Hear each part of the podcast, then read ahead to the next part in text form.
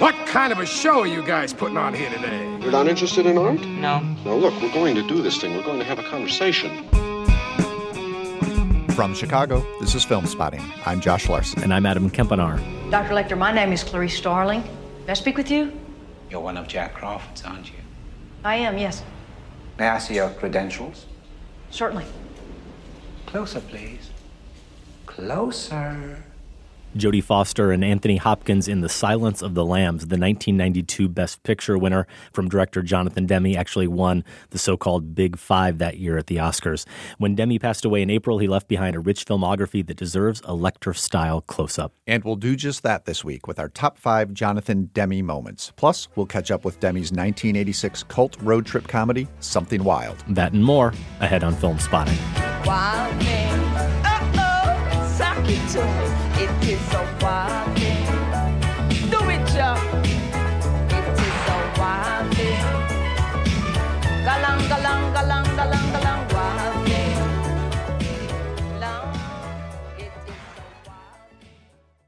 So far, so good. Josh, after that review of Guardians of the Galaxy Volume 2, I thought maybe we'd get a little more hate mail at this point. Who knows? People it have been could still be coming. I think. Maybe it's because we took the time to also find some positive things, as Sam encourages us And to there do. are. And there were positive things.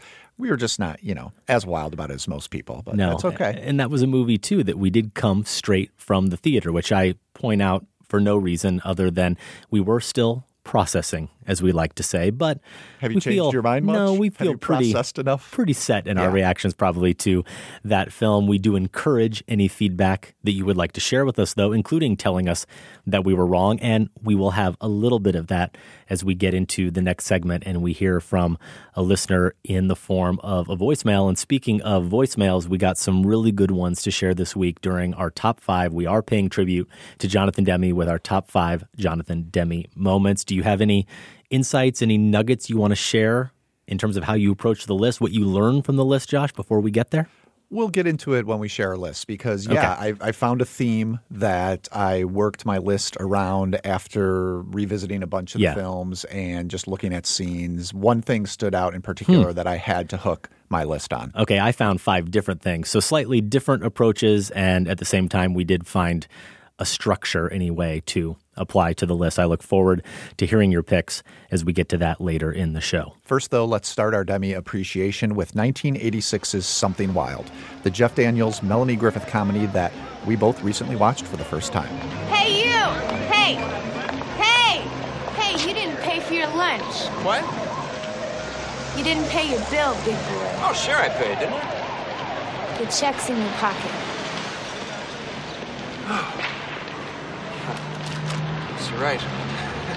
okay, let me take care of that right now. I'm sorry. Uh, I don't know how this happened. It's just, I, it's, this is just, uh, you know, I got a lot of things on my mind, you know, business things, and I just, I simply forgot. That's all. You deliberately walked out without paying that check. I did not. Here, come on, take, just take the money and, you know, and keep the change and. Fine, maybe you'd like to tell a cop. No, don't, no, don't, no, don't. Just, Let me guess. Sometimes you don't pay for your lunch. Or maybe you steal the occasional candy bar or newspaper. You're a closet rebel.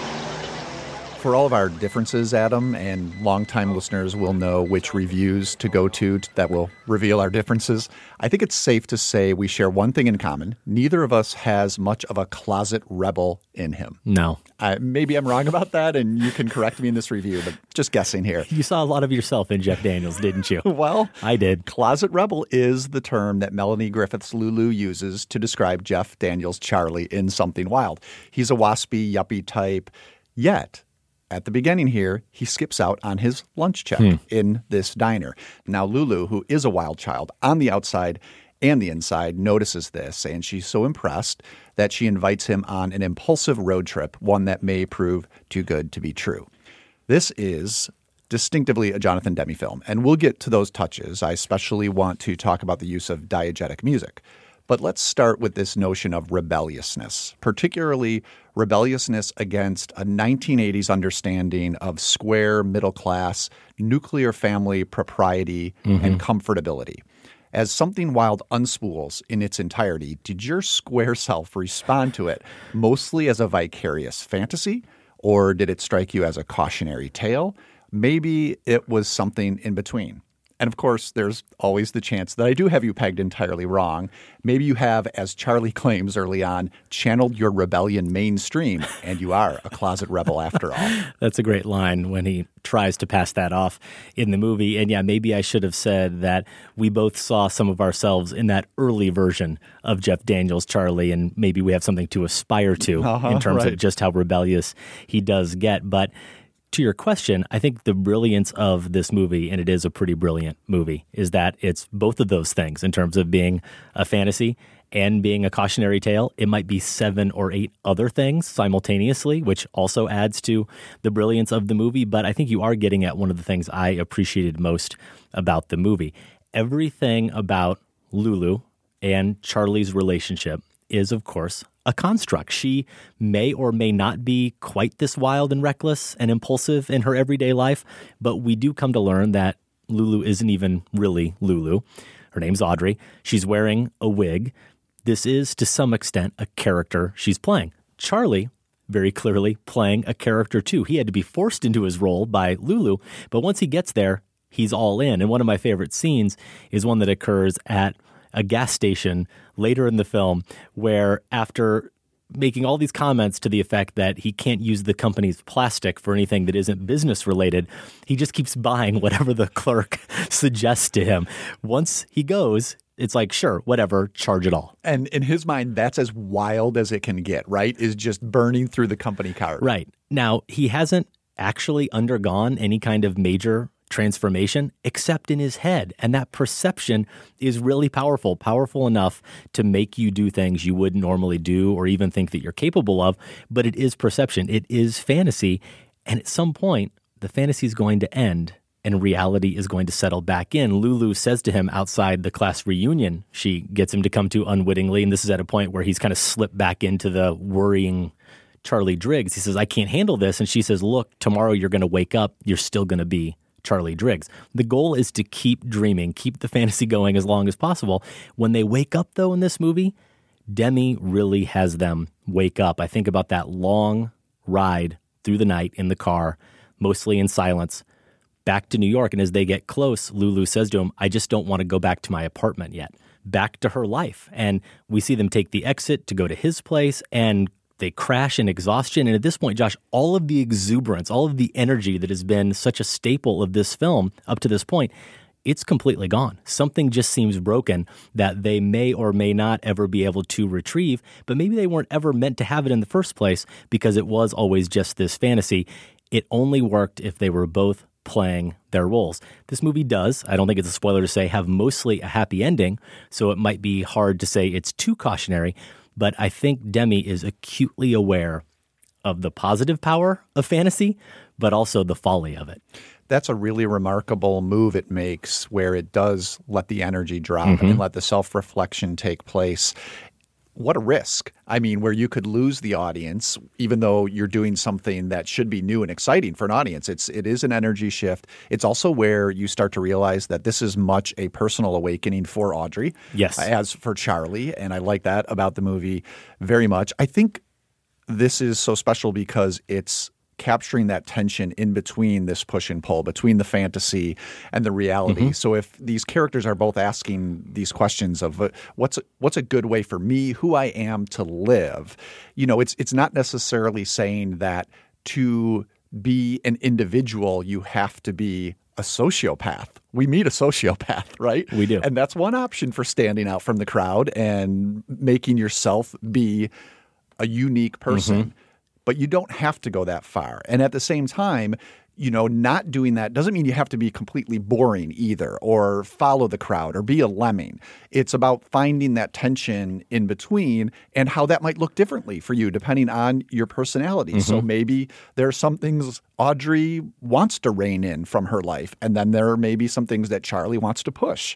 A little bit in his. And so watching them both come to that realization alongside each other on this parallel journey is really sweet in a way that is. puts it outside of the category of it nods to this absolutely, but romantic comedy Mhm. or anything like that. It becomes something a little bit more personal individually for both characters even though they're experiencing it at the same time. Absolutely. I think you're right. And I think along those lines, this notion of defining who you're going to be, trying to come to terms with that in some way and your identity, I think it does come back to the notion of quote unquote the American dream, if that's too loaded a phrase or too cliche, the idea being more of just being happy, what it means to be happy in society, and I suppose as an American in society. But that too, Josh, is mostly about perception. It's about how you choose to look at your life and the choices you've made.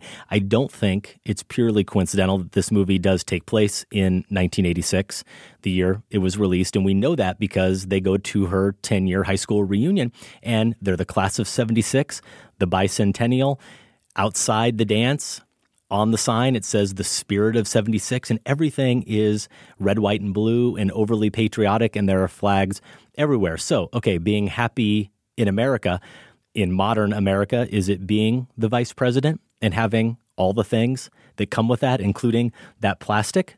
And then if the answer is yeah what happens when something goes wrong with that perfect wife and the boy and the girl?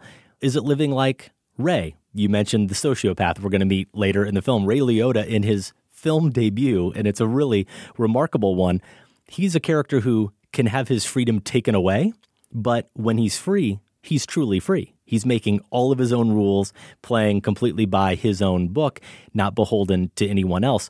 Or, Josh, is the life that Ray makes fun of. Do you remember when they're in the hotel room and he's reading the booklet of the people who couldn't make it to the reunion? I have recently completed my managerial training for the LB discount shoe stores. it looks like I'll soon be living in Fairfield, Iowa, where a new franchise has just opened. Oh boy. Accompanying me will be my wife Joyce and three small fries Billy, five, Tina, three, and the newest addition, little Eric Jr., 11 months. what a dumb shit. what? And good change. Well, that's easy for someone like Ray to mock. It might even be easy for us or any audience members to mock, but maybe he's really happy. Maybe that's his version of the perfect life. You even see a character like the younger girl, she's a teenager or probably in her 20s anyway, that Ray seduces at one Mhm. point, who's bored out of her mind working behind the counter at some resort Yeah, or some hotel, shop. the gift shop, basically. And she's just dying for anyone to come release her, just like Lulu comes and releases Jeff Daniels. She thinks Ray is going to be that guy. Everybody's searching for that answer that's going to make them happy. Didn't realize this was Ray Liotta's debut. Yeah. And man, he almost takes away this movie from what it had been doing. He is such an immediate, charismatic, but dangerous presence. Those are the words charismatic and dangerous. And that's exactly what he's supposed to be here, Yeah. right? He's he's the one guy you see coming into this reunion that you want to know what his story is, but you don't want to hear it from him. No, that's true. because that's going to lead to where things eventually go. Yeah. And what I love about how Demme handles this character too is he lets him be the menace. Yet also, I think it's in that reading of that scene you talked about where he is making fun of everyone else in the class. You almost sense just the insecurity that is driving that more than anything else. And there is a close up shot in here, we won't say what's happening, Mhm. of Liotta at the end that, oh my gosh, all of the sudden, Right. not only because of what's happening does it really catch your attention, but it's so close and so tight, and his eyes are so big, he suddenly becomes so pretty. He does. And you don't think about That's well said. Liotta that way. Mm-mm. And to see him, you, he becomes really human in that yeah, moment. Yeah, and for Demme to recognize that and put that at the center is just one of those maybe Demme touches that we can talk about. I think you're right about the placing of this class being 10 years and it was 76. You know, th- the dismal 70s or that's all gone, right? Mhm. By 86, Yep. things are flying high. Yeah. And so Me generation. all of these people at this reunion are celebrating whereas in 76 when they were in high school, you know, maybe America wouldn't be something to celebrate necessarily for them. Now they are absolutely doing that. So it is a big party and this ties into, you know, very much a parallel film with Scorsese's After Hours. It is. and in a lot of it's a better film. Plot, I do too. I do too. That's I, I think it has to do, and we've talked about this and differed on a little bit, but Scorsese's handling a broader humor, Mm-hmm. and I think Demme has the right touch for what is going on here. But Ray Liotta is also just one of many characters who aren't the main two but become so crucial. Now Yes. he's he's an example of like he's probably the third biggest part in the film.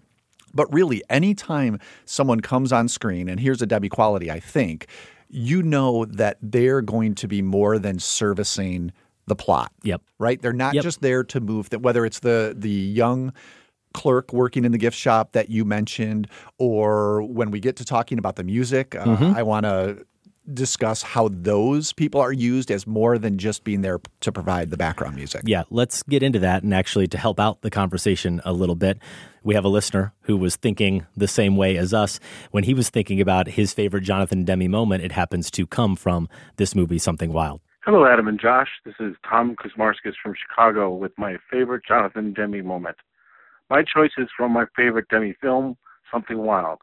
It's a scene where the hotel manager gives Jeff Daniels some Pepto Bismol for his hangover and says to him, It's better to be a live dog than a dead lion. It's a great line. And what's great about this moment is that the line was an ad lib by the actor playing the hotel guy. Demme let the actor say the line without telling Jeff Daniels, and you can even see Daniels reacting with surprise and delight when he first hears the line. Daniels even suggests the line be used again near the end of the film, which was great because it sums up the story so well. Something Wild, great film, with a great soundtrack. Thanks a lot, guys. Thank you, Tom, for that. I had no idea that that was essentially an ad lib line, and it very much does come back into play later in the film. I'm with you completely that one of the real pleasures of this film is watching this road movie through the American landscape and seeing such a diverse cross section of people. And we get it in those touches, like when he pulls into a parking lot to spy on Ray. Ray Liotta's character is named Ray in the film, and Lulu. And he pulls into the parking lot of a black church. And you have all these people who are coming to church, and they're just kind of there in the background. But there is a point where we're going to hear from one of those characters. And it's a moment where they're actually reaching out to offer him a helping hand. That scene at the gas station where that character isn't just the clerk you see in a million films who sells something to the guy. He becomes someone you remember from the movie. Even how about the guy who shows up to use the phone, the payphone, when again Charlie is spying on them. He's on a motorcycle, Yeah, he right? pulls up on a motorcycle Yeah. and he's got he's got his dog right. somehow seated perfectly behind him on the motorcycle Dog and he's just sitting posture. still. Great posture. But those are those little Demme touches and Mm-hmm. little flourishes that just make you appreciate all those different faces that you see populating this world. And one thing I really noticed by the end of the film too, we're going to talk about music a lot not only probably here with this review, but as we get into the top five, obviously a key component of Demme's work and something he was extremely passionate about. But I started to recognize by the end of this film certain ways that he almost felt like a conductor as a director in terms of the movement. It isn't necessarily about the camera doing anything really extravagant or drawing a lot of attention to itself, but characters sort of unnecessarily wandering through frames at certain moments. And as I was picking scenes or looking for scenes for my top five, I even found one moment, Josh, in Philadelphia, where it's during the trial scene and they cut away for no reason to a guy walking out of a bathroom. And then he walks from the bathroom right into the courtroom. And it turns out he's just a hmm. guy who was watching the trial. But it's just this little way, this little transition to break up, I suppose, the monotony of this trial scene. And that character all of a sudden gets some focus. And he just does that a lot in his films. He does it a lot here. And as we've said, it's really one of the treats of this movie. It's almost a willingness to see the people at the periphery of these stories as bonuses rather than necessary elements that have to be fit in some way. You know, Mhm. they're, they're welcome. Right. Everyone who appears in a Demme frame is welcome there. Mhm. And you feel that very much in Something Wild. So, yeah, the music, you know, the, this diegetic music that it's, it's emanating from something on the screen whether it's during Lulu's seduction scene where she puts on uh, it's is it a tape player? I Mhm. forget, but yes, she plays music there in the hotel room. So you have it as simple as that. You know, rather than just having it bubble up on the soundtrack, uh, we see where it's coming from, and we understand music's important to her at least for this moment. But then you get things like the Feelies playing the band at the reunion, Right. And and they're actually playing the music. It's very clear. and we linger over them Mhm. and we get a sense again they're you know they're welcome they're not just there so that the other characters can dance they're there to make this a party Right. and it's they're given the time to do that the other moment at that one gas station where he stops as he goes in there's these four guys beatboxing Yeah. outside and that again is not just something to add a little bit of detail it's given a few more beats than a normal film would Yes. so that we really get a sense of what their music Yeah, is he like. wants to showcase them. He wants to showcase that. And that happens too at the end of the film. It does. Beautiful ending with Sister Carol is her name, and she's playing a waitress in the movie. And then all of a sudden, she goes from being that waitress to a performer who's singing right to the camera. And the end credits of this movie are really wonderful. I want to go back to Liotta real quick and just Okay. point out because he is so good at being the bad guy here. He's immediately a little bit scary. Use the right word, menacing. There's something just a little too wide about those eyes and the way he doesn't blink very often. But he is so charismatic that you can't help but be drawn to him and kind of like him, even as he's unnerving you. It's not unlike Hannibal Lecter to an extent. Demme knows what to do with these types of characters. And I found a great quote from him actually talking about Liotta. He said, This is why Demme was a brilliant director. Though he was so violent, I'd go up to Ray Liotta and whisper, Nicest guy in the world.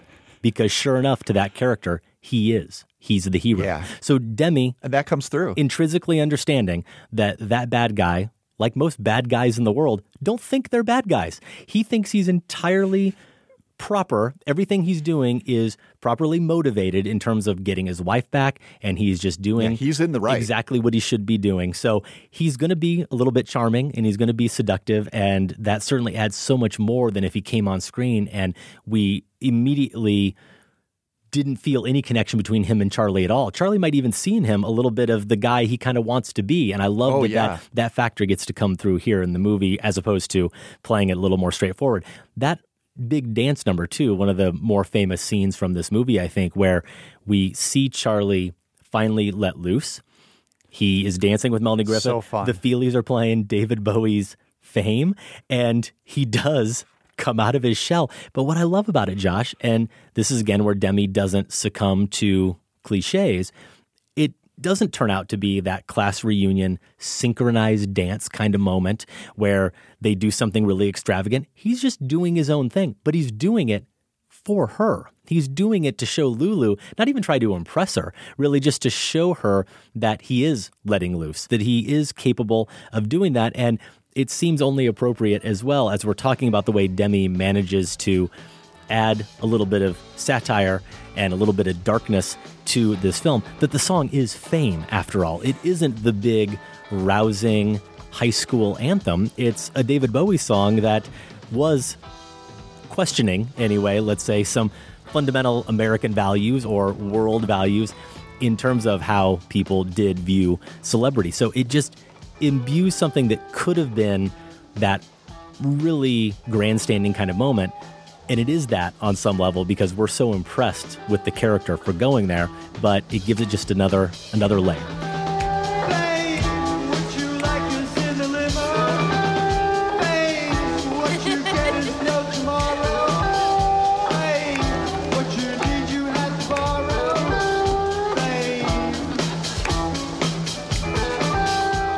Yeah, it's the movie's awareness that we are being told about through the choice of the song, but also the fact that the movie puts us inside Charlie's awareness of himself at that moment. Yeah. We completely understand the freedom that he's feeling there. We do. I think largely because of the terribleness of Jeff Daniels dancing. You know, Yes. no one dances like that for that long unless they just don't give a crap Right. and they feel completely loose and free Mhm. and that's what he's doing there i really like jeff daniels in this film He's and so good.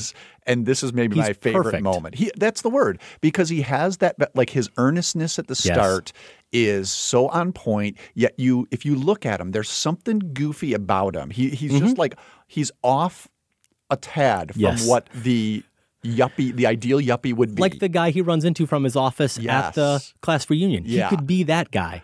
He's not. There is maybe There's that closet bit- rebel there. There's a little bit He's off. else going on. And once he gets to be more comic, you know, obviously he has the skills for that as well when things become a little bit more broad. So yeah, Daniels is great. And Griffith, you know, it made me think when you were talking about Liotta being scary, I realized how frightening he was the most in Audrey's responses to him. Yes. And I also think that that's where Griffith's performance, I mean, obviously it gets more complicated because she's shedding layers as the movie goes on. Mhm. And here seems to be where that last bit of pretend falls for Audrey. And the performance just gets more complicated at that point. There's a sadness to her that we don't associate with Griffith Mhm. normally.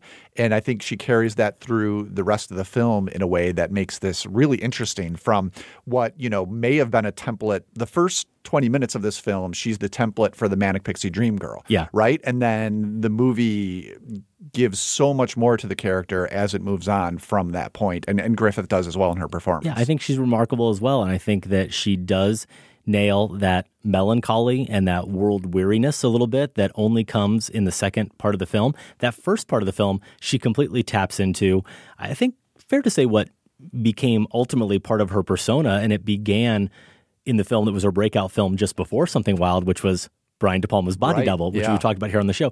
She is very good at tapping into being the object of male fantasies. And that is very much what she is here. It's something about the voice and the way she carries herself physically. She knows how to play into that to capture that element. She really does. But she's also very funny. She has her own bouts of earnestness the way Jeff Daniels does and his character Charlie. So they really are comedically, anyway, I think a perfect match. Oh, all right. Look, just let's uh, let's. Uh, I tell you what. You, you, you turn around when we get out of the tunnel. Let's just go back.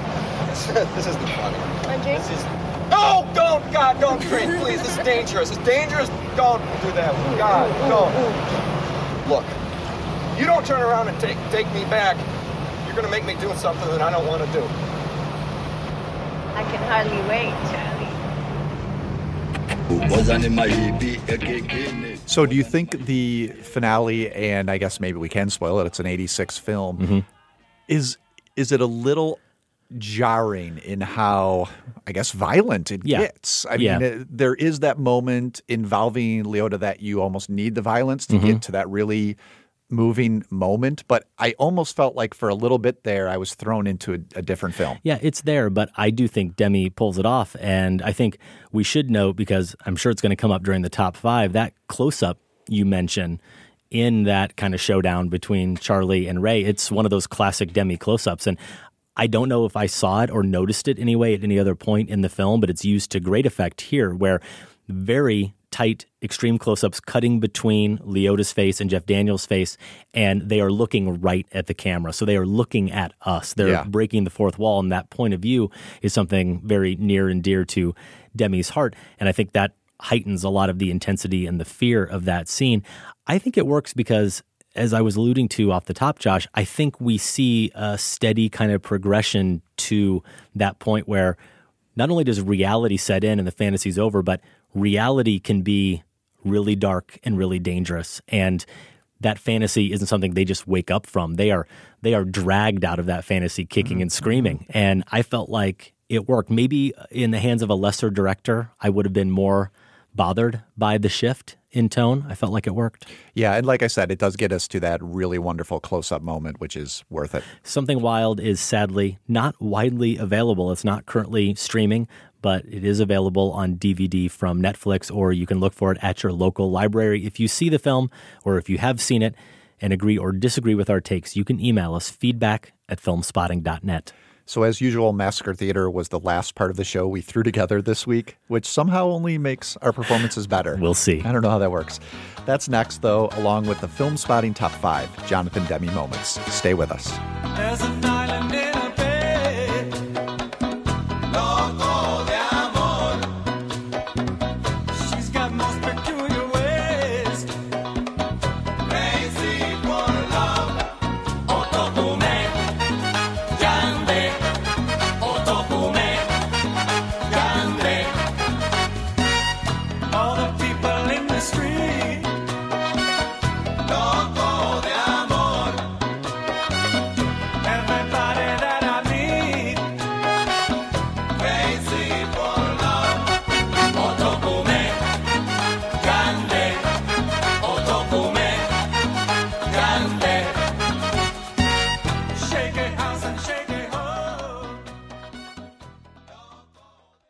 Hey guys, this is Matt over in Raleigh, North Carolina, and I just wanted to um, give you my feedback on Guardians 2. And I do hear what you guys are saying, but you are completely wrong. Um, I actually thought Guardians 2 was a really fun film this year. Um, I loved that the director was cap- able to keep the same tone from the first film and that little bit of a light-hearted attitude that I think the MCU is sorely missing in a lot of their films.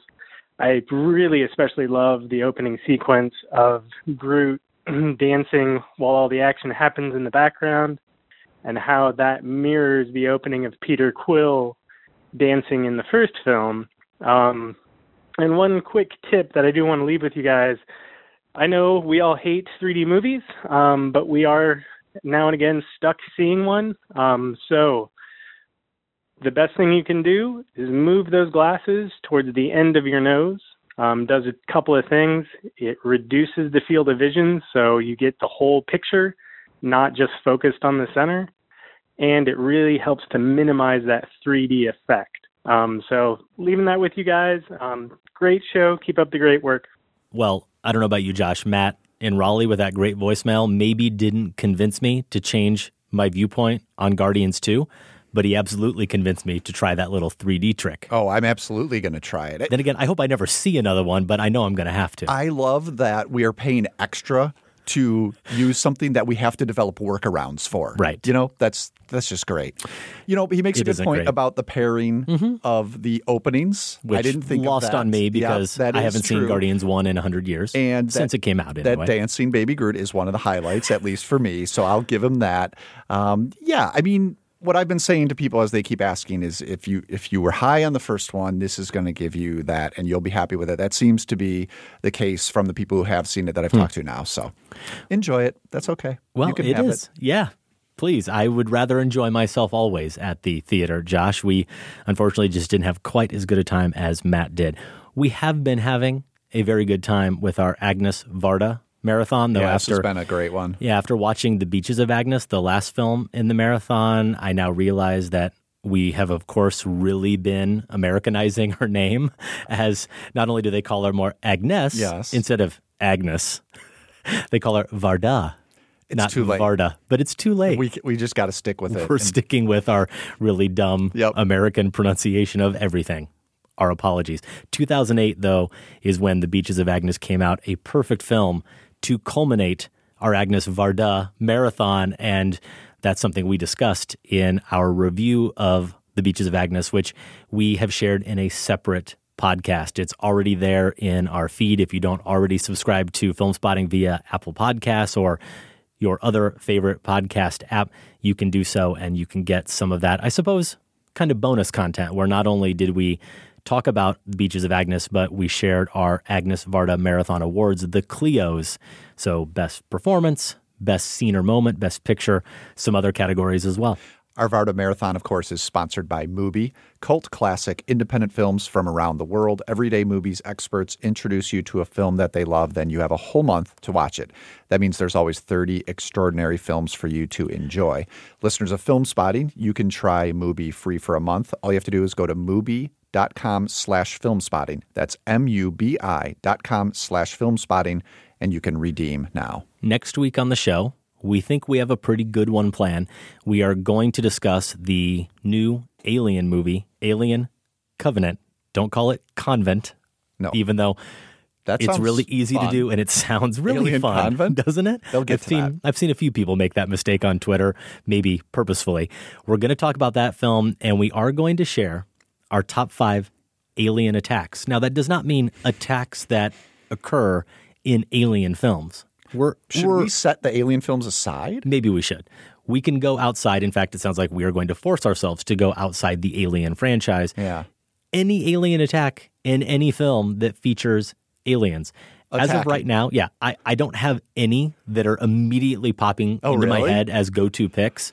Maybe I'm just slow on the uptake here, but do you have some? Oh, yeah. Okay. Uh, and you know, this means we might be talking some more Mars attacks at them. Well, that That'll means make I'd you have to so see happy. Mars attacks. So I'm okay with that. I'm just glad there aren't any aliens that I can remember in Pain and Gain. It is a Michael Bay film. Who knows? Maybe they Probably appear. the only thing missing from that excellent, excellent piece of cinema. Well, we want to know your favorite alien attack scenes or scene, and you can let us know that by emailing us, feedback at filmspotting.net, or if you leave us a voicemail, we might just play it in the show. The number is 312 264 0744. Maybe the easier way to do it, just send us an MP3 file. Go ahead and record it right there on your computer. So many voicemails in this show, which we love. Mhm. It adds a lot, gets a variety of voices in here. So, yeah, please do that if you have a favorite alien attack. Over at our website, filmspotting.net, is where you can find our bi weekly poll questions. And as we last shared our summer movie preview, our top five questions about the summer movie season, we asked you this poll. These summer 2017 movies don't look good. Which one are we probably underestimating? We gave you the options Baywatch, King Arthur, Legend of the Sword, The Mummy, Pirates of the Caribbean, Dead Men Tell No Tales, and Valerian and the City of a Thousand Planets, the latest from Luc Besson. We did also give you the option to vote no, it's fine. You can skip these. Josh, have you looked at the results at all? I haven't, but I did want to talk to you about the poll when I went to vote the other day at Film Interesting thing happened. Yeah, I, I thought, well, I should probably go vote for what I had chosen, the Pirates of the Caribbean, Which film. was the most wrong choice. and lo and behold, it wasn't an option. Mm-hmm. Uh, was uh, was that just a glitch? Well, there's lots of glitches that happen on the internet. Okay. It's a new website. I, I don't Who know. who built the new website. Yeah, okay, I did. So Uh-huh. here's the thing. When we were discussing the poll, I did suggest to Sam, our master, our producer, that I wasn't sure Dead Men Tell No Tales, whatever the heck the movie's called. It doesn't need to be in this poll question. Mhm. It just, who cares about this? And guess what? So far, the results having now been put back in the poll, Yeah. Totally validated Well, my position. after not being a part of the poll for how many days? It was I only up for about a day. Sam caught imagine. it. Sam caught it, and I rectified it. It was unintentional, though subconsciously Mm-hmm. Yeah, right. completely intentional that I left that out. So, no, Pirates. Pirates is going to take a lot of votes to come back and win this one. We did throw out there that if no, it's fine, you can skip these. Didn't win it, and it's in contention right now. Maybe the winner then meant that we would be required to see it and talk about it. And right now, it's looking like one of these movies might be it. All right, don't spoil it. I won't spoil it. Okay. We'll save it for next week. You can vote now. Filmspotting.net. We had a recent giveaway on our show as the Chicago Critics Film Festival is kicking off this weekend. Started May 12th, that runs through May 18th. There's a new Sam Elliott film playing at the fest called The Hero. And we gave away some admit two passes to see that movie at the Music Box. We asked you for your favorite Sam Elliott performance, shared a couple of those responses on our last show. Josh, you remember that Trey Chambers wrote in with his favorite Elliott performance. It was Virgil Earp in Tombstone. Man, I love that movie.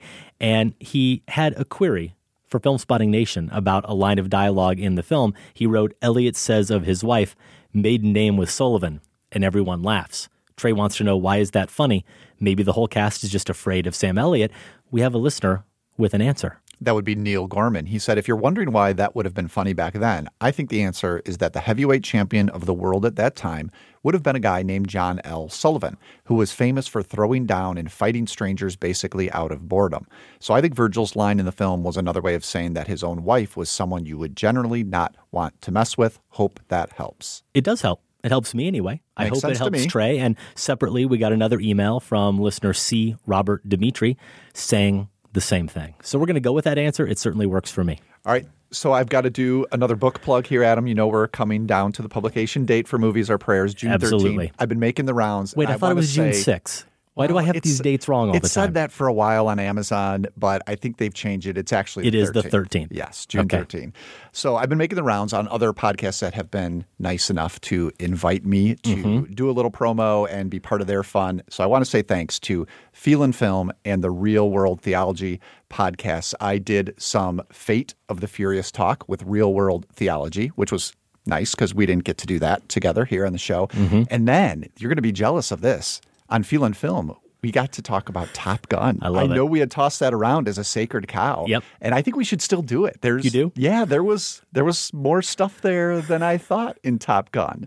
So maybe we'll get to that okay. at some point. I do love the way you're able to find lots of little messages in these 80s films. Hey, I do it. Who knows what I'll find in Vision Quest? I mean, that thing's Now, there we go. That's just ripe. I'm sure It is. it is right. After but Top Gun, we'll get to Vision Quest. I'm just so grateful that you didn't trash Top Gun, which is what I assumed you would do when you went on the show. I had assumed that too, so surprised myself. so meanwhile, I'm out doing that. You, I- you I- get to have. I'm not going to talk about it yet because sitting in. You should no, I'm not going to talk about it yet because I just I don't know what the plan is. I assume it's going to be posted, and I assume it will be posted by the time people are listening to this. So maybe next week on the show I'll officially do it. But as of now, it's not up. So Are you knows? worried? Are you worried you were that bad? I wasn't great. I did appear on another podcast this past weekend, and it was one of the highlights of my life. I don't know that it will be that way for listeners out there. In fact, I'm sure I'm going to get chided for not having quite the movie knowledge Your that performance is a, yeah, a little lacking. Huh? some may expect. But I had an absolute blast, and yeah, maybe I can be more forthcoming with details next week. Josh. That's a tease. Wow. Well, let's get to the real deal Massacre Theater, the part of the show where we perform a scene and you get a chance at winning a prize. A couple weeks back, we massacred this scene. You've pushed him too hard. Stephen, I invite you to this cabin as my friend. Not to criticize nor to comment on my command. Well, shall I leave you until you're in a more harmonious frame of mind? What would you have me do, Stephen? Tip the ship's grog over the side. Stop their grog. Nagel was drunk when he insulted Holland. Did you know that? Stop 200 years of privilege and tradition. I'd rather have them three sheets to the wind on occasion than have a mutiny on my hands. You see, I'm rather understanding of mutinies. Men pressed from their homes, their chosen occupations, confined for months aboard a wooden prison. Stephen, I profoundly more than a- respect your right to disagree with me here in this cabin, but I can only afford one rebel on this ship. I hate it when you talk at the service in this way. It makes me so very low. So Russell Crowe there as Captain Jack Aubrey, a highly caffeinated Russell Crowe, I think. In your rendition, yes. Stop 200 years of privilege and tradition. I'd rather have them three sheets to the wind on occasion than have a mutiny on my hands. Paul Bettany is Dr. Stephen Maturin. Matur- Maturin? I- I- Maturin? I don't, don't remember know. this film. No, I don't well. remember. The film is 2003's Master and Commander, The Far Side of the World, adapted from the very well loved Patrick O'Brian novels. Peter Weir did that along with John Collee, and it was directed by Weir. You did just completely infuriate all the people out there who love the Patrick O'Brian novels and all know exactly how to properly pronounce that doctor's name. But that's fine. You're not kidding either.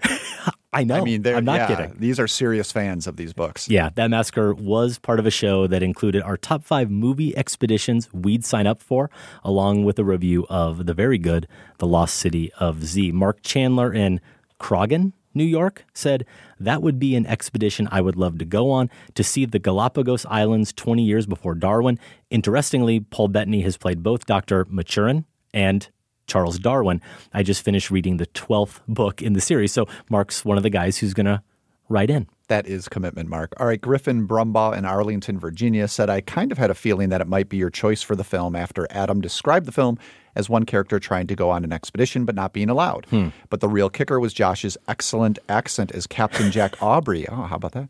If you listen close enough, Josh hits some of those dry and deep notes that Russell Crowe seems to use in all of his movies. Is this a whine or a performance? Some, hey, some is all I'm going for, Griffin. Also, a note on the sense of discovery from the film. Paul Bettany is able to capture a yearning for adventure and discovery in that film that I feel few have been able to showcase before or since.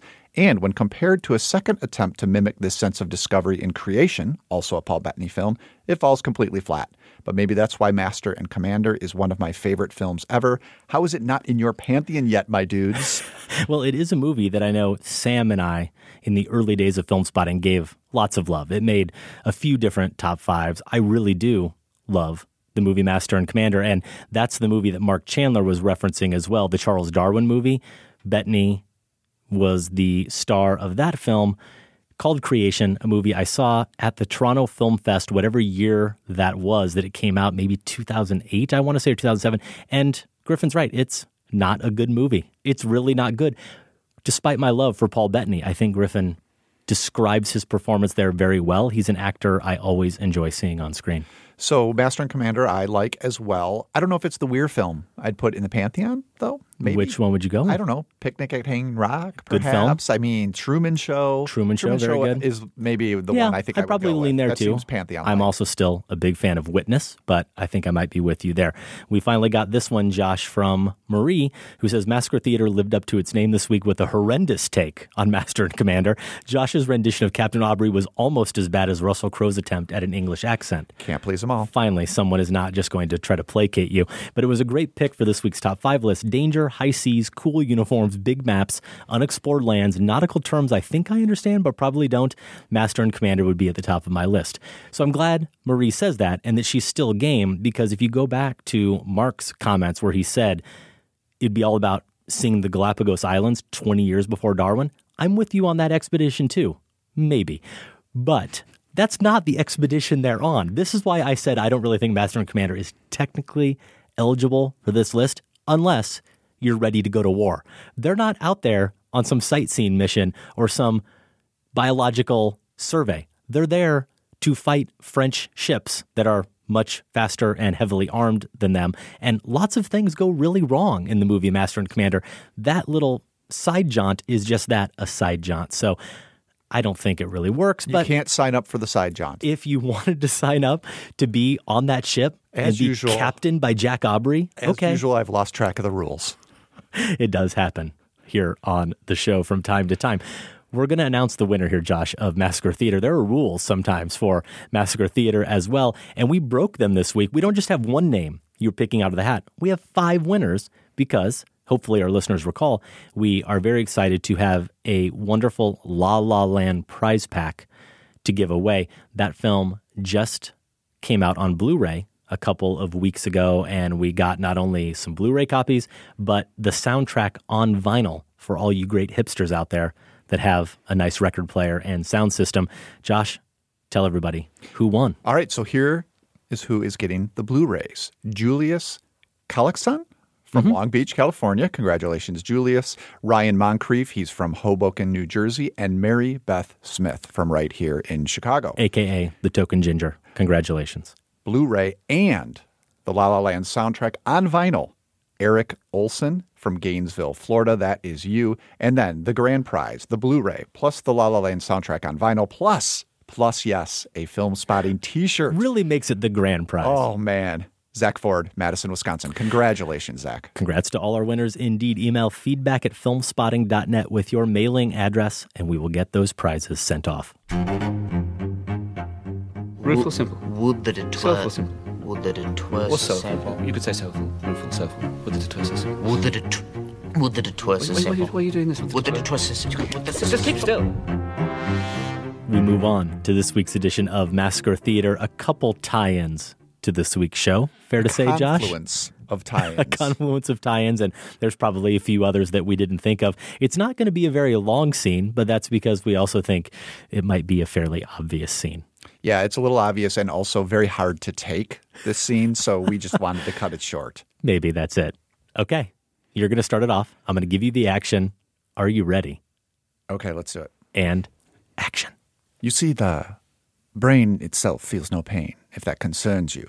For example, Paul won't miss this little piece here, which is the uh, part of the prefrontal lobe, which they say is the seat of good manners. Your profile at the border stations has five features. I'll trade you. Trade? S- stop now, and I'll tell you what they are. How does that word taste to you, Robin? Hmm? Cheap and metallic, like sucking on a greasy coin? And, And scene. scene. So you just threw a random name in there? Oh, yeah. Just See a I did that? random was- name? That was improv, Adam. I mean, you realized just came up with that name. that was going to be too clear. The name that so was in instead of leaving out the name, you made in- up some random name. Yeah. To throw everybody off the trail. That's right. Okay. Well, there you go. One little hint. We changed that name. Was that Robin? Maybe. You don't even know I what you said. I don't remember anymore. If you know what film we just massacred, email the movie's title along with your name and location to feedback at filmspotting.net. Your deadline is Monday, May 22nd. The winner will be selected randomly from all the correct entries and announced in a couple of weeks. All right, let's get to those Jonathan Demme moments that we wanted to highlight, Adam. The film spotting top five is next. You may find yourself living in a shotgun shack. You may find yourself in another part of the world. You may find yourself behind the wheel of a large automobile. You may find yourself in a beautiful house with a beautiful wife.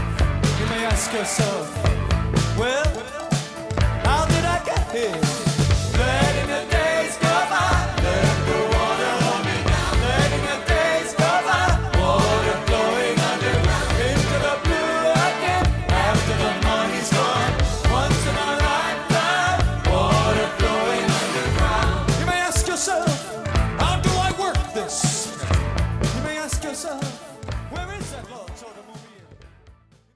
Hi, Adam and Josh. It's Scott Tobias from your sister podcast, The Next Picture Show. Uh, I'm calling in to talk about Jonathan Demme. Um, I got to tell you, uh, Jonathan Demme is a loss so immense that I've really tried to avoid processing it. Uh, but I'll try uh, just for a second here.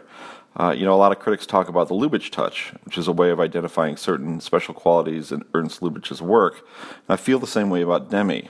You always know you're watching a Jonathan Demme movie, but it's not easy to articulate what the Demme touch is, other than a certain warmth and animating spirit. One of my favorite scenes in any Demme movie is the end of Philadelphia, after Tom Hanks's character dies and his friends and family gather together for a wake. Uh, the whole scene is set to Neil Young's Philadelphia, which is a simple and heartbreaking song that's just Neil Young uh, with piano accompaniment. And the song is played over images of people hugging and crying and exchanging casseroles, watching old movies, or, uh, home movies, I should say, and, and then smiling over memories of the departed. Um, it's affecting for being so familiar in a way, and for that indefinable something that was the Jonathan Demme touch. Um, you know, we need his humanity now more than ever, and I, I really can't believe he's gone. All right, thanks, guys.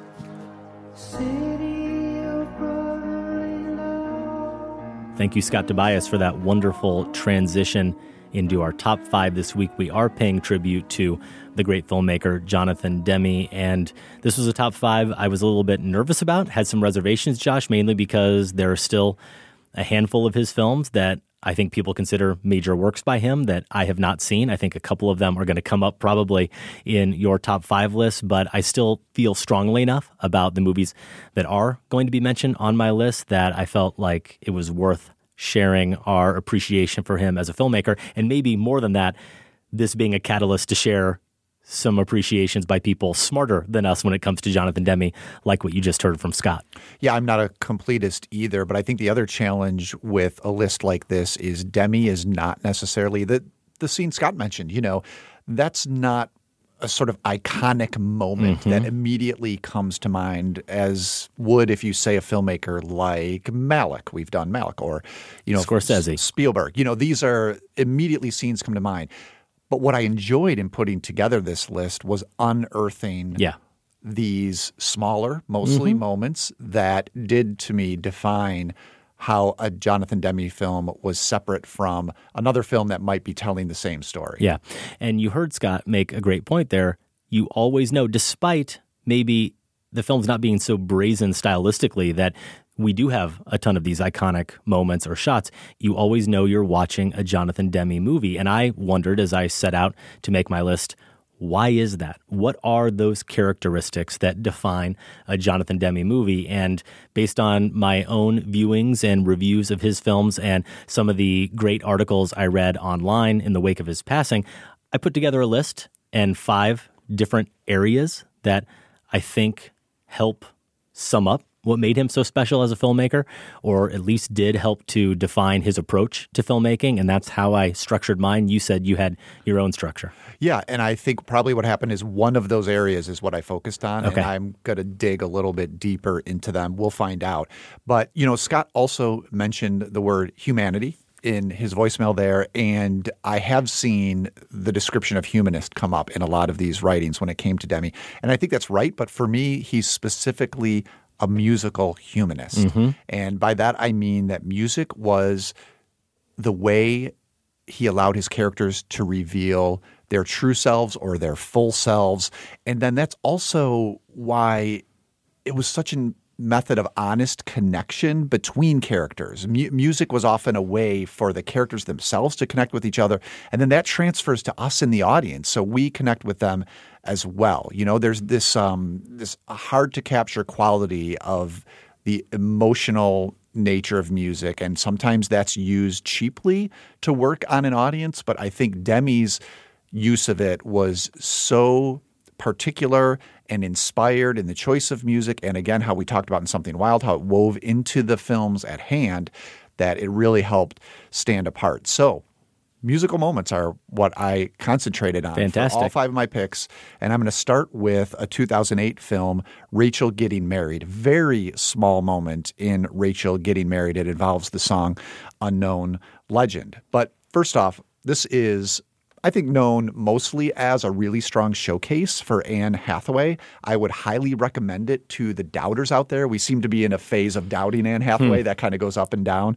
And although I think Colossal is getting her some more respect, that's one I still have to. The Oscar didn't do it.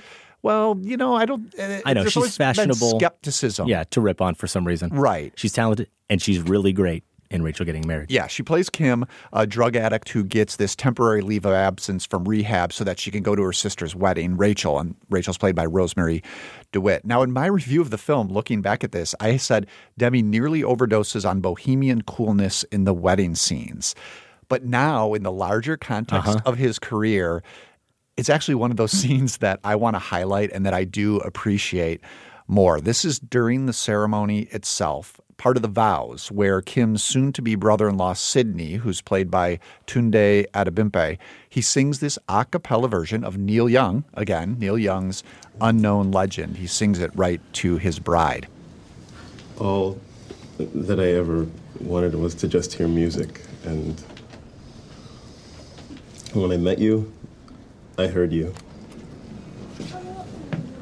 And Rachel, you're the most beautiful thing I've ever heard. And thank you for marrying me. You're welcome. He used to work in a diner. Never saw a woman look finer. I used to order just to watch her float across the floor. So this couple isn't the center of the movie's narrative at all. That's, you know, Kim, which I think I think it makes this moment especially emblematic of Demme's generosity. The way, and we talked about this in something wild, he finds space for his supporting characters, not just to flesh them out, but you know, it feels as if he's genuinely interested in their stories too. So he's very welcoming. And this moment gives us just a glimpse into the story of Rachel and Sydney that the movie it doesn't need. You know, mm-hmm. again, this is Kim's narrative. It would probably work well enough without this, but to set a significant amount of time and paint that relationship musically is is so Demme to me. Yeah, it is. And that was perfect, Josh, because my number five is from Rachel getting married as well, though it is not a musical moment. And the Demme element for me that this scene really captures is something that Eric Kohn mentioned in his IndieWire tribute about Demme. He said, Every Demme film is a political statement and an intimate portrait of fragile humanity.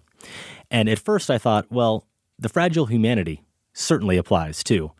Rachel getting married. Mm-hmm. Maybe the political statement part doesn't so much. But in the more I dwelled on it and the more I thought about some of those scenes that you're referencing in terms of that wedding and the party afterwards and just the variety of faces and cultures that come together, there's certainly a political element and probably more obvious political elements as well in that film. But for me, I am focusing on that sense of fragile humanity. I think you see it in all of his films. I think you could even say it's there in many elements we talked about with Something Wild. But in terms of not just the Kim character, but everyone who makes up that family, they are all struggling with their own demons and their own ghosts. And sometimes they come up at inopportune or odd times. And I'm thinking of the dishwasher competition. We actually have a listener here to describe that scene in a little bit more detail. Hello, Film Spotting. This is Jim Polini from Bethpage, New York, calling in with my favorite Jonathan Demme scene. It's from the, I guess, under scene, Rachel getting married. And it's a terrific scene where the family's all gathered in the kitchen, and there's this great competition loading the dishwasher between the great Bill Irwin, who plays Rachel's uh, and Kim's father, and uh, Rachel's uh, soon to be bride. And the scene absolutely turns into this reverie of competition between the two men as they try to see who can most effectively load the dishwasher. Uh, could I have my time, please? You have 15 seconds left. 15 seconds left, and I need more dishes! Give me more dishes! Look at this, look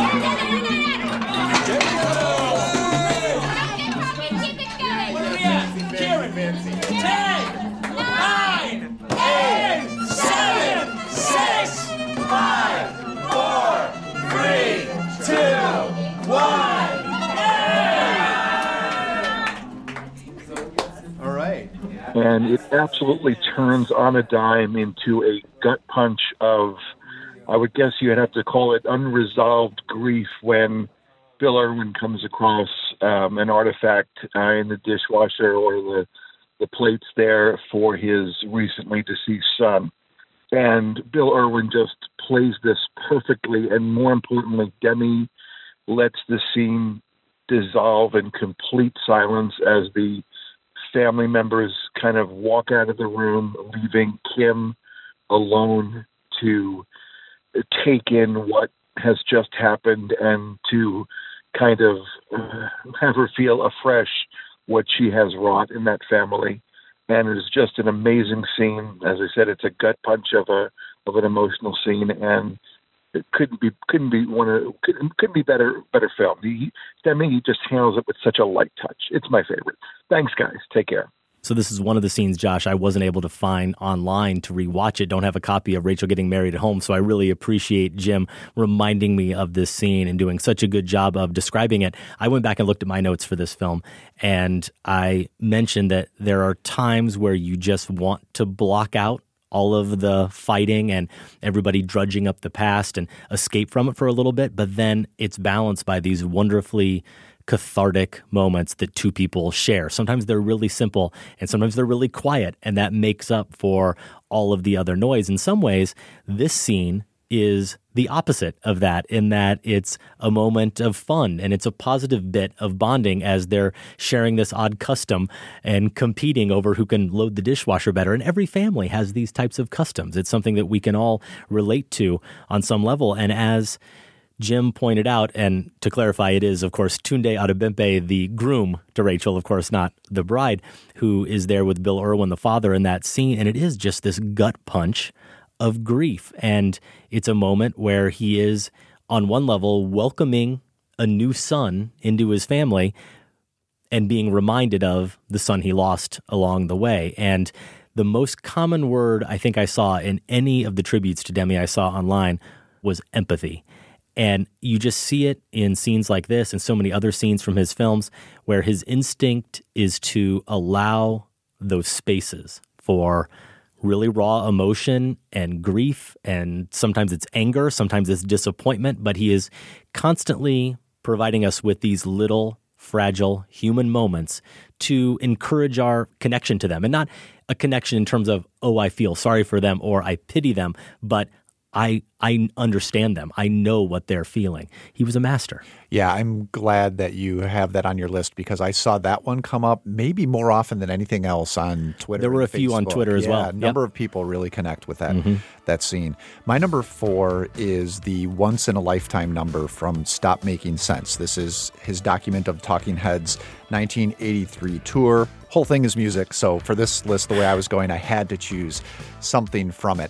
Watching this again, uh, which I did, uh, Debbie and I did with her parents, who are huge fans of this concert documentary, and it was fun watching it with them. I realized, you know, David Byrne is really the auteur here of this whole film as songwriter, but also as stage presence Mhm. and really as, you know, an installation artist, given all the weird things going on on the stage during this performance. Demme is generous enough, I think I've used generous twice now, if not more times, is generous enough of a filmmaker to let Byrne be the auteur and know that that's where the movie is and how to step aside or stand out of the way of what Byrne is offering Yeah, there. it's and of course, the rest of the showcasing band. Byrne. Yes. And that band, Yeah. not Jonathan Demme. Absolutely the right decision. But there is one perfect shot in this once in a lifetime number that is all about Demme getting the right angle at just the right moment. And I imagine that's what you have to look for when you're Mhm. doing concert documentaries like this, right? Because you're limited in what you can do and where the camera can be. So you're hoping for that moment. And he gets it here where Byrne is on the right side of the screen and the backup singers and dancers, Edna Holt and Lynn Mabry, they're on the left.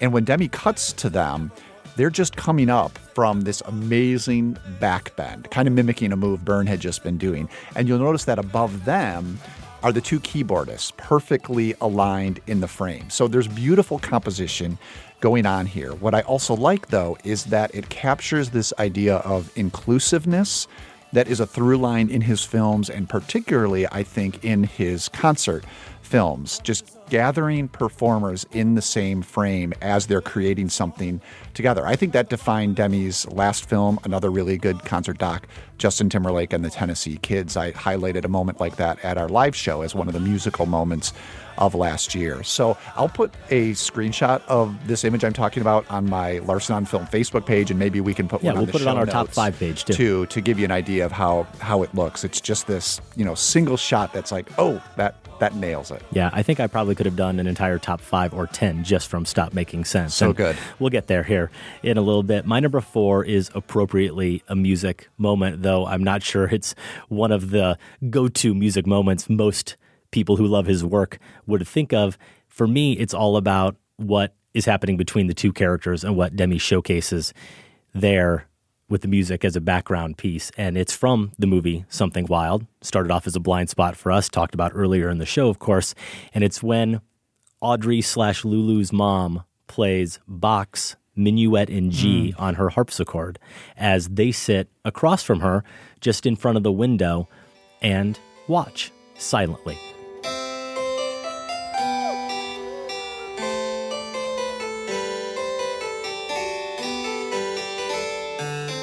Now, I should say that the element for me that this moment, and more this movie, is getting at with Demme is how eclectic he was. The variety of types of films he made. Someone I read somewhere said he never made the same movie twice, and that's probably true even when he was making yet another Neil Young musical documentary. I'm sure he found some other spin, some other approach for that material. I haven't seen those movies, but whether it was documentaries, dramas, thrillers, comedies, concert movies, art house films, mainstream films, big prestige pictures that won Oscars, Demme really could do it all. And something wild, I feel like, in some ways, is a pure distillation of that eclectic nature because it is so many types of films all rolled into one, and yet it completely works. It is a little dark, but it's also wacky and funny, and it is romantic at times as well, certainly. And for me, this one scene, listening to the mom play the harpsichord, is a lovely, quiet,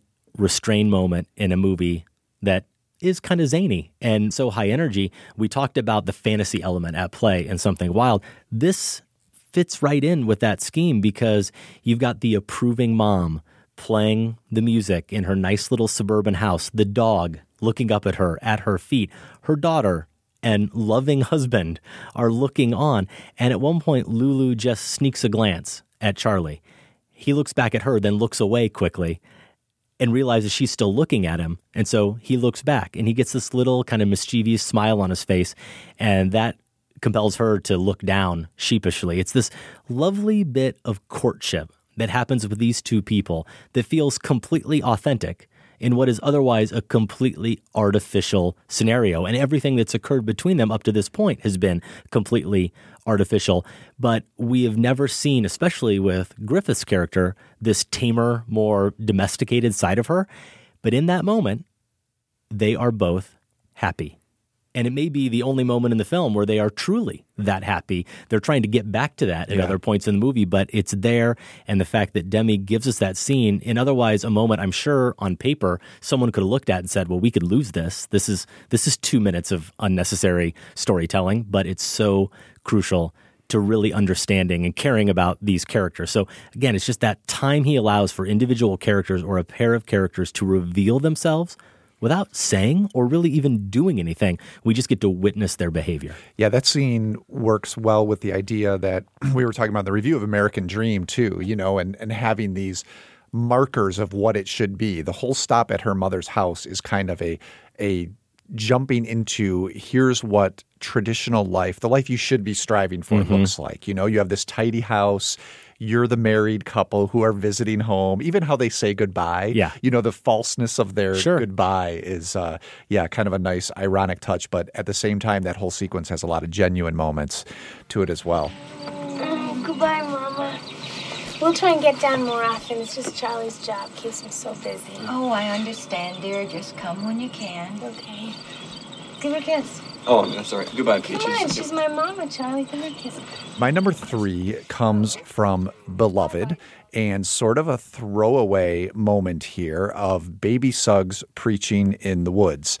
This is Demme's 1998 adaptation of the Toni Morrison historical novel. It's about a family of escaped slaves who are trying to establish a new life in Ohio, even as they're haunted by their past. And haunted literally. This is first and foremost a ghost story. So another you're talking about the different genres that Demme has played with. He did a thriller with Silence of the Lambs, of course, and this is really at heart a ghost story. Now, it might seem like one of the odder titles in Demme's filmography, partly because of that, I think. But, you know, if you notice how much attention he gives in his films to a certain element of African American culture, and we touched on a few things in the Something Wild review, you can maybe understand why Oprah Winfrey, who stars here alongside Danny Glover and was a producer, wanted to work with Demme on this. In keeping with my musical theme, I'm going to choose this another aside scene, extraneous scene. I'm thinking like, you know, if the studios really wanted to go after Demme's pictures, they would just take out everything that's special about him, wouldn't they? And, and this would be another example of that. Uh, it's a minor character here, Baby Suggs, played by Beah Richards. Despite her name, she's a grandmother, so very old woman, this grandmother figure who gathers the ex-slaves in the woods for these healing slash empowering song and dance experiences. Let your wives and your children see you dance.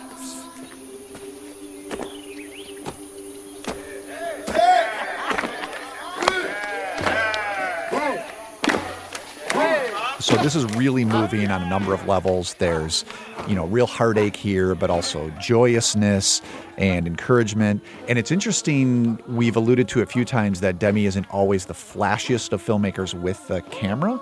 And here he makes maybe one of his flashier choices by as the dancers are moving in a circle, he's going around counterclockwise uh, in this unbroken circular shot. And it just it feels just right for this moment, which is supposed to be absolutely communal. Uh, he makes the choice to have the camera be a part of that as well. Yeah, Beloved is one of my regrets, unfortunately, when it comes to Demme's work. Great choice, though.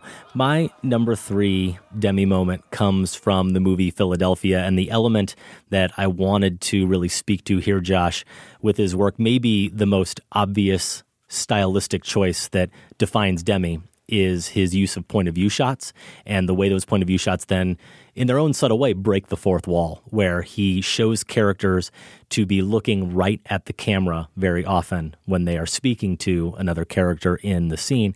And the scene I chose from Philadelphia I'm calling I have a case. It's where Tom Hanks Andrew Beckett goes to meet Denzel Washington's Joe Miller to see if he'll represent him. They've already met earlier in the film, actually, as adversaries, as lawyers. And he does say to Denzel's character that he was his 10th choice, but here he is. He needs representation. And I could definitely break down how Demme sets up the dynamic between them when Beckett walks in and admits that he has AIDS and everything that happens there with the camera. But I'm going to focus on the flashback that occurs and then what follows because we do see as he starts to tell his story to Joe, we see the actual moment where he's called before the other partners and is told that they are going to let him go. And when it sets in finally that he is going to be fired, we see Hanks in an extreme close up looking right at us. It's almost as if he's looking at us crying for help. It completely heightens his sense of duress. And then the cut is to Jason Robards, the lead partner and really his mentor. He's in a more traditional close up. He's still looking right at the camera, but it's a more traditional, composed close up. He's in control, he's unmoved. And now it becomes almost like we're the ones being judged by his character in that scene. it cuts away to a side long shot. It shows the group as they stand to leave. It's almost as if they're saying, you know what, we're done. This encounter's over. There's no more connection there with those close ups. But it goes back to that extreme close up of Beckett, and we get a series of alternating shots between him and the different partners.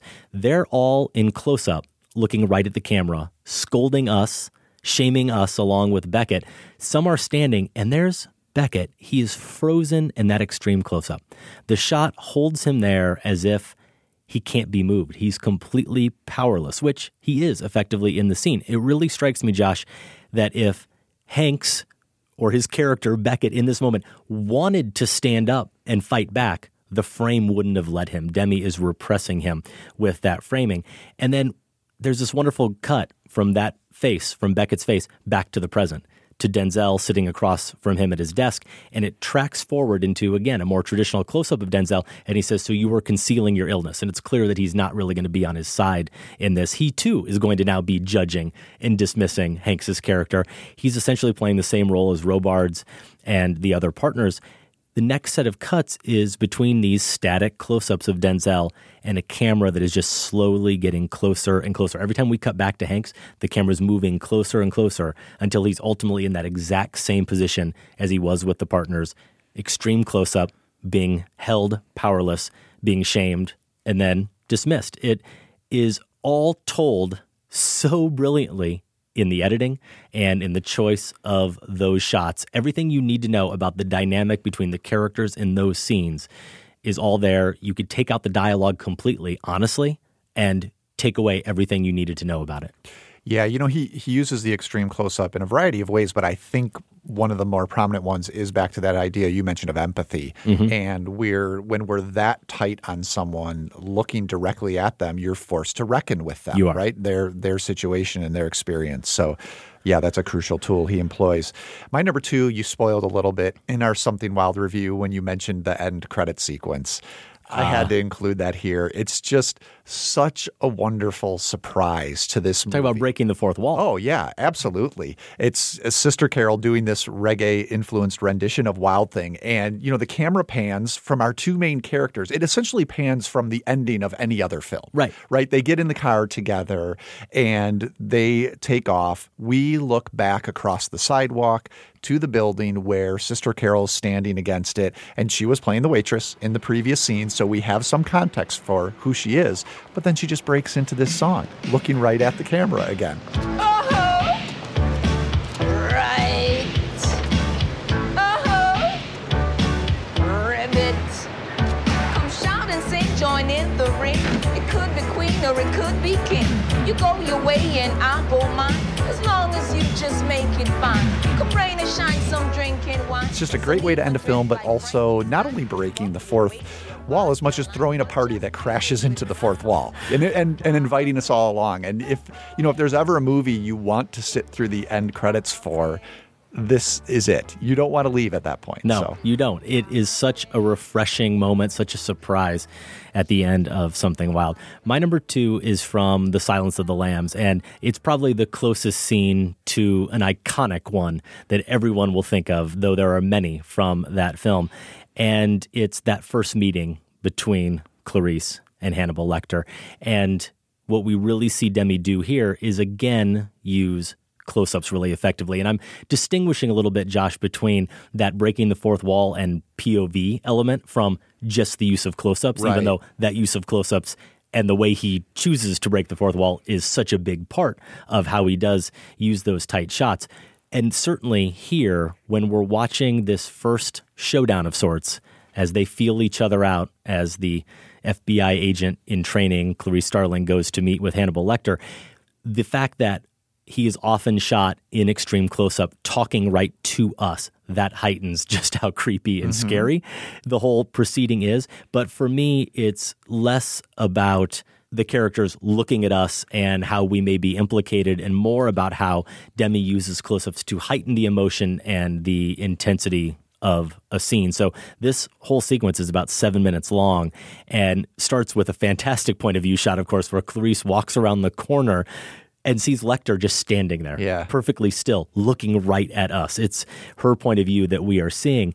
And we see most of his body, it's from, you know, kind of the ankles up, that's one of only two times I think in the scene we get a full sense of Lecter standing there. Otherwise, the scene is built on these much tighter, closer shots. And in some ways, it's an interesting contrast to the Philadelphia scene I just talked about, Josh, because Clarice is like Beckett in that she's in a position of need in this exchange between two people, a position of weakness, asking for help.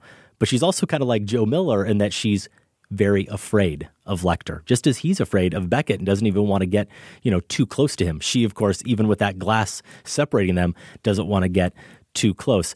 The scene starts, she's seated, traditional close up, over the shoulder shot suggests some bit of safety, or at least trying to appear that she feels safe and comfortable he's frequently in that extreme close up, which here, rather than making him appear confined and powerless like it did Beckett, it makes him seem even more menacing and powerful. He fills up the frame and will always fill up the frame. And as he further prods and tests her, she now gets put in that tighter close up, which we are then so drawn to every slight facial tick of Jodie Foster there. So it heightens her uncertainty. Every movement is a betrayal of her fear and anxiety. While when we cut back to Lecter in those close ups, he still exudes control. And the scene culminates, people probably remember, with him sussing out her white trash upbringing and the camera moving slowly forward on both of them. He's drilling into their psyches and they are truly getting into each other's heads and the camera reflects that there we feel like we are part of that and when she pushes back and he loses interest josh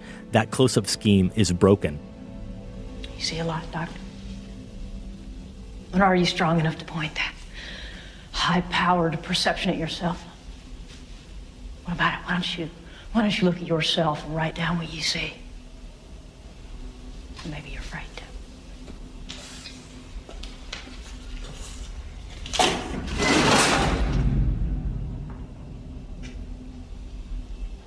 A census taker once tried to test me. I ate his liver with some fava beans and a nice Chianti.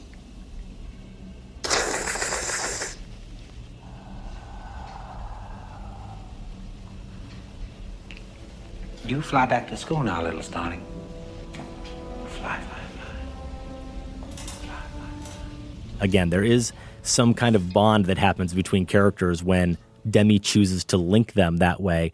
And when something happens to jar that, the camera shifts with them. Demme said in an article I found that he was madly in love with close ups because I'm madly in love with actors. Hmm. And that's as good an explanation as any for why you would choose to use them. As we've shown, hopefully, here, he's used them in a variety of different ways to get different results. But real quick, I'll go back to Something Wild too. That end scene from Something Wild, when Melanie Griffith's character appears, every other director you've ever seen would start with an establishing shot that shows her appearing on the street and what she's wearing and how she looks. He doesn't do it. She shows up, we see her in a close up. The camera stays on a close up the whole time until she moves to the car and we see her get in the car and we see her. Otherwise, she's sort of this detached figure. He just doesn't need to construct a scene or want to construct a scene in those conventional ways. If he wants to use a series of just close ups, he'll do it. Yeah, you know, Silence is interesting because it's thought of as his most traditional, and maybe that's because of the Oscar wins. But when you do start breaking it down that way, you see all the special things that that he brought to it. Really, really like Silence of the Lambs. So before we get to our number one picks, we do have someone else who's a big fan of Silence of the Lambs. Hi, this is Allison Nastasi, one of the editors at FlavorWire.com. One of my favorite scenes in a Jonathan Demme film is in his 1991 Oscar winner, The Silence of the Lambs. Jodie Foster's FBI agent Clarice Starling descends into the basement of the killer, Buffalo Bill.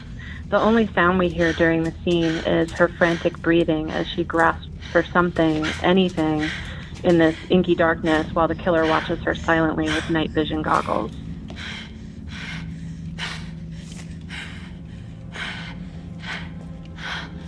We get a point of view shot with the killer's hand reaching for Clarice, caressing the air around her.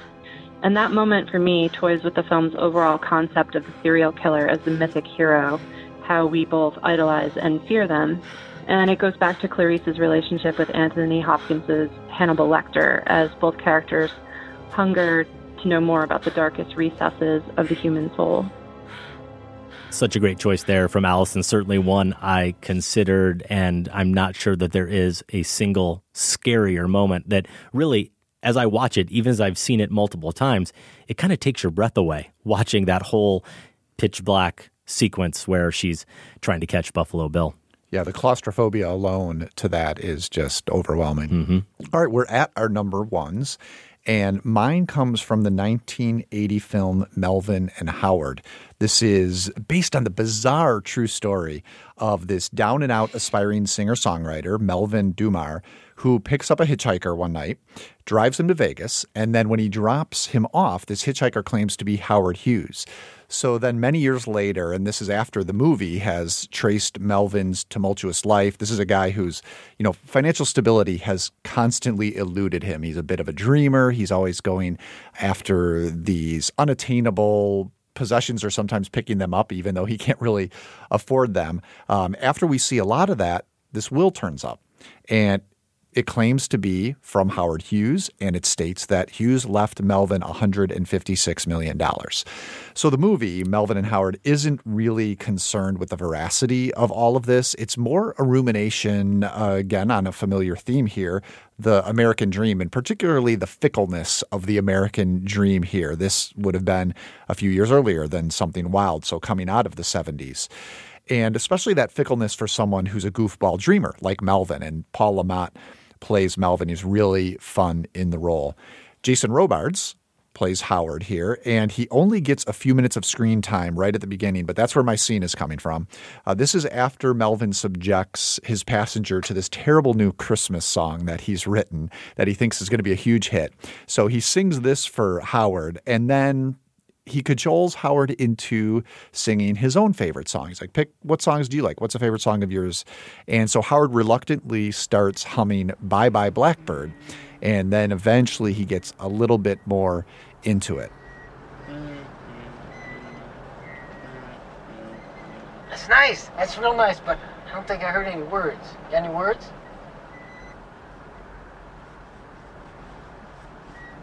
Pack up all my cares and woe. Here I go, singing low. Bye bye, blackbird. Where somebody waits for me. Sugar sweet, so is she. Bye bye, blackbird. So the movie's suggestion is that this moment of connection over music, again, is enough to have stuck with Howard Hughes for years and perhaps even moved him to include Melvin in his last will and testament. Seems far fetched, but when it's delivered with this Demme touch, um, I I at least believe it. He makes you he makes the whole movie hinge on on Hmm. that in that use of music. So I knew that I wasn't going to have the strength or the time to fit in the almost three hours of Beloved. But one of the reasons I was really excited for this list is that I was going to fill in another blind spot. I was going to see Melvin and Howard, a movie I've always wanted to catch up with, and I couldn't find it anywhere. Couldn't buy it on Amazon, couldn't stream it anywhere, not on iTunes, not on Netflix. I couldn't pick it up. So I apologize. I really wanted to see it for this list. Couldn't happen. Yeah, that's it's a shame, and it's we said that about something wild too, right? Hard to That find. It's uh, hard to find, and I Maybe think in the wake of his passing, we'll see some re-releases. I'm sure something like that will happen. But I think it speaks to the idiosyncrasy of these titles too, right? They're just, you know, distributors don't know what to do with them because Mhm. you can't pigeonhole them. So, and, and sometimes that means they're hard to find. Well, my number one is a perfect culmination here to your list, certainly, Josh. The other element I was not going to overlook from Demme's work is his use of music, the way music is a character in the films of Jonathan Demme. And I would say in this example, too, Josh, character becomes music as we talk about David Byrne from Stop Making Sense, the Talking Heads concert movie, and the opening Psycho Killer. If you are out there and somehow you think, I don't ever need to see Stop Making Sense, I'm just not a huge Talking Heads fan, or their music, whatever, just doesn't completely work for me, you need to stop whatever you're doing. Go to filmspotting.net, go to our top five page, or you can go to YouTube and find it there, and click on the link for this opening scene because it's a brilliant song and it's a remarkable opening to a film. Now, I do love it just because I'm such a big fan of that Talking Heads song. It's probably my favorite song by the group. But what really stands out for me, Josh, is the way Demme manages to give us a new take on the concert film. And here, what he does is he essentially deconstructs it down to its primal elements. It starts with David Byrne bringing a boombox out onto the stage and hitting play. Hi, I got a tape I want to play.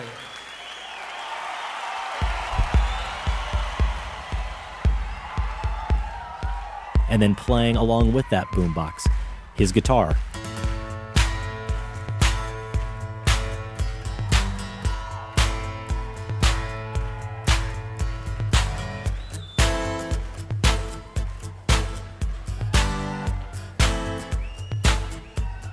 Adding his voice to it.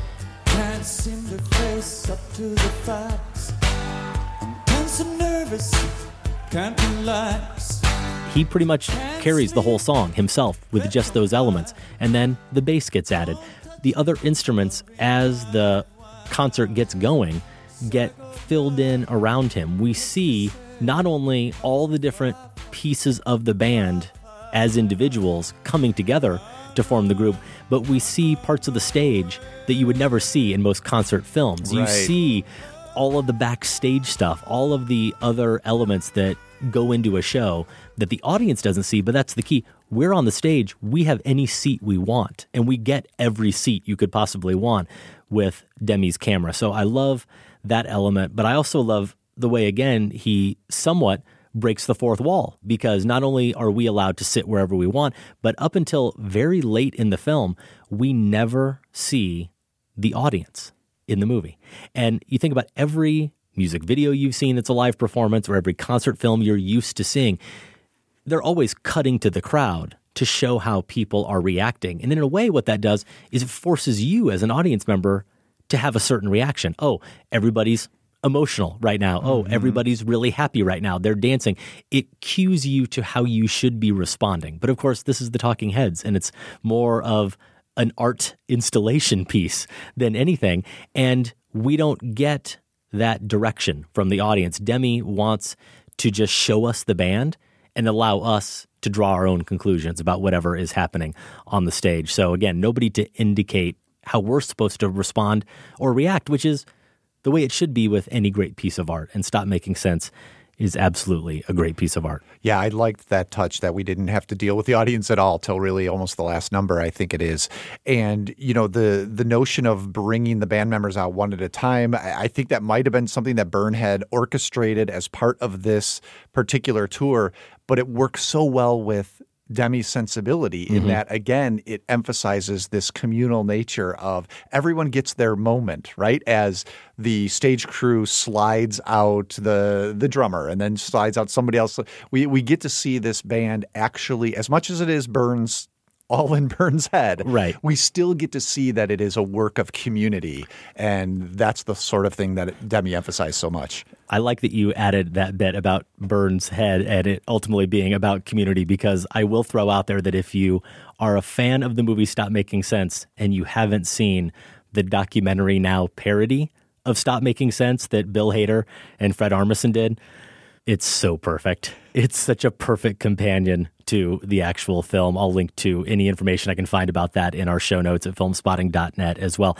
We have gone on long here about Jonathan Demme. I think maybe we'll hold off on any honorable mentions and save them for perhaps next week, Josh. But we do have one more voicemail that we wanted to play that comes to us from a fellow filmmaker and a Chicago one at that, Stephen Cone. Hi, I'm Stephen Cone, Chicago based filmmaker. Um, Demme was always on the record as saying he followed his enthusiasm wherever he went, and that was his only guiding principle. And, and it's basically bec- because of that philosophy that I've been calling him my favorite filmmaker for years. Not to mention, I love the movies, of course. But um, I'll never forget my Southern Baptist minister father taking me to see Philadelphia uh, at the age of 12 and being um, sort of wowed by the force of his expression. I'll never forget Baby Suggs' sermons in Beloved. I'll never forget um, that um, astonishing end of Rachel getting married when the family is parting ways, which is so beautifully done.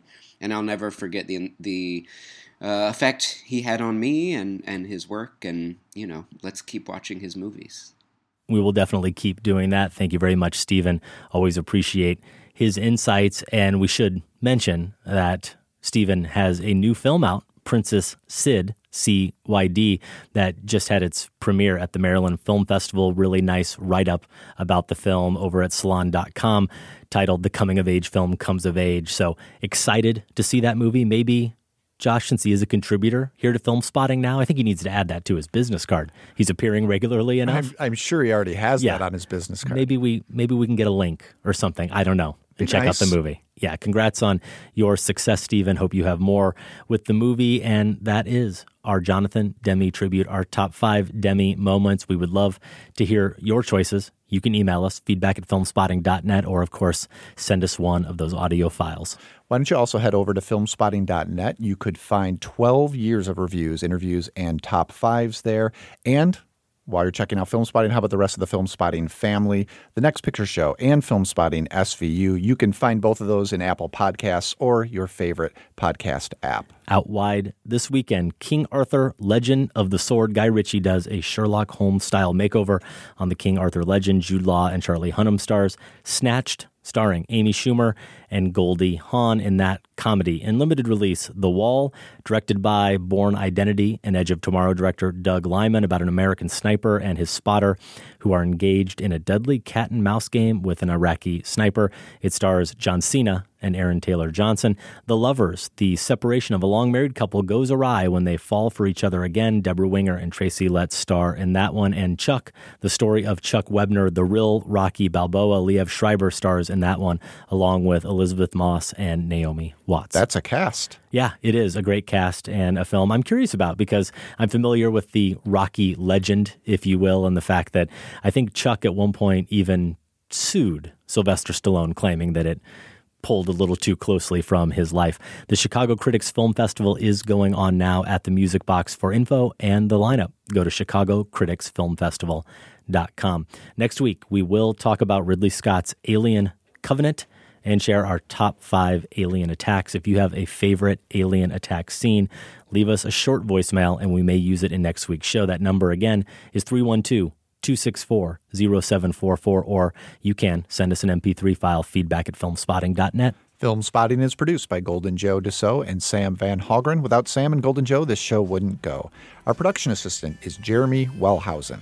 Thanks to Candace Griffiths and the listeners of the Film Spotting Advisory Board, and special thanks to everyone at WBEZ Chicago. More information is available at WBEZ.org. For Film Spotting, I'm Josh Larsen. And I'm Adam Kempenaar. Thanks for listening. This conversation can serve no purpose anymore. Goodbye.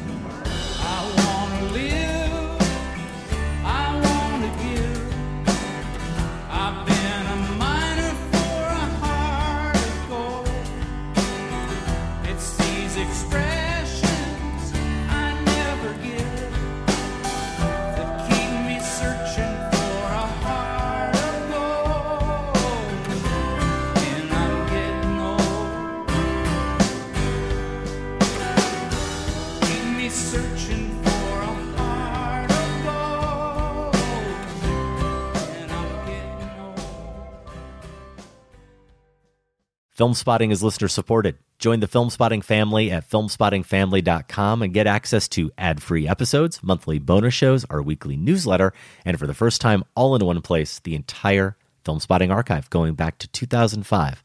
That's at filmspottingfamily.com.